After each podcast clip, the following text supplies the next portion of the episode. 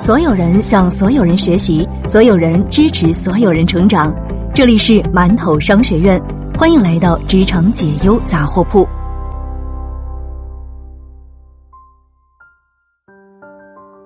你好，欢迎来到馒头商学院，我是悠悠。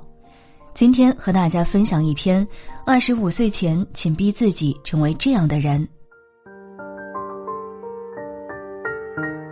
王小波在《黄金时代》当中这样写道：“那年我二十一岁，在我一生的黄金时代，我有好多奢望。我想爱，想吃，还想在一瞬间变成天上半明半暗的云。后来我才知道，人生就是一个缓慢受锤的过程，人一天天老下去，奢望也一天天消逝，最后变得像挨了锤的牛一样。”可是我过二十一岁生日的时候，没有遇见这一点，我觉得自己会永远的生猛下去，什么也锤不了我。也许在几年前，九零后还不太懂这句话，如今再看，难免心头一紧。一身生猛的冲动和欲望，在跌跌撞撞中被渐渐的磨平。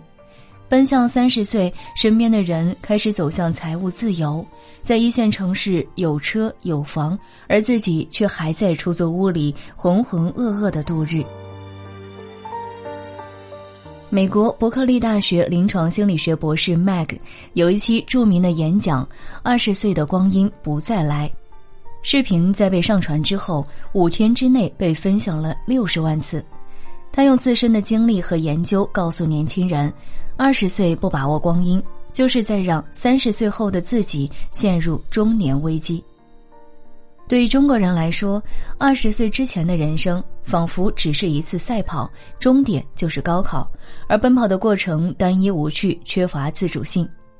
一进入到大学，就不再有人告诉我们今天该做什么题，明天要考哪门课。究竟想要过什么样的生活，主动权突然落到了自己的手中。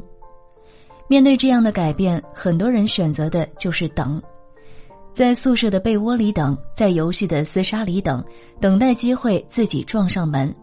可是毕业之后才知道，机会永远不给没有准备的人。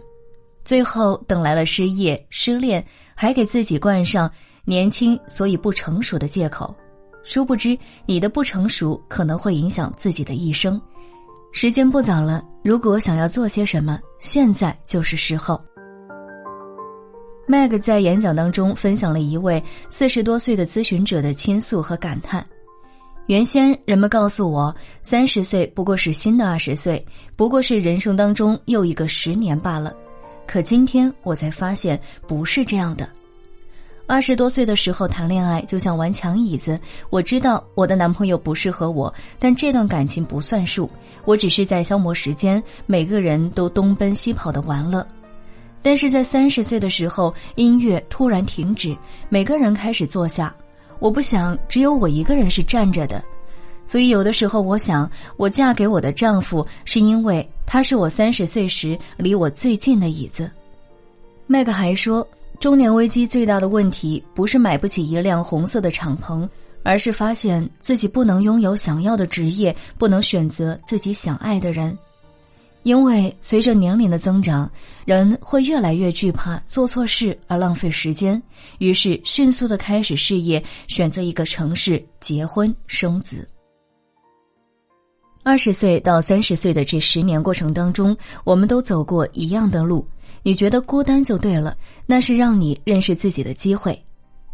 在一期圆桌派当中，史航这样说道：“当一个人跳进水中，真正托起他的不是接触他皮肤的那些少量的水，而是身下大量的你接触不到的水。而那些更加优秀的人，就是所谓的摸不到的水。一个人未来的伴侣和交际圈，很大几率也来源于我们现有的人际圈之外。”所以说，二十多岁的时候，不要拘泥于自己的圈子，尽可能多的去参加各类活动，结识更广阔平台里和自己志同道合的人，积累每一个细小的身份资本。这些资本之间会产生微弱的联系，催生未来发生决定性的质变。北大的高材生杨奇涵在《如果你想过百分之一的生活》当中写过这样一段话。集中精力在圆锥的高度上追求高度，比匍匐在一个低层次追求接触面的广度有效果且有效率的多。在二十多岁的这几年，相较于追求身份的认同，更重要的是增加自我的价值。不要等到机会来了，却发现自己没有接住的能力和勇气。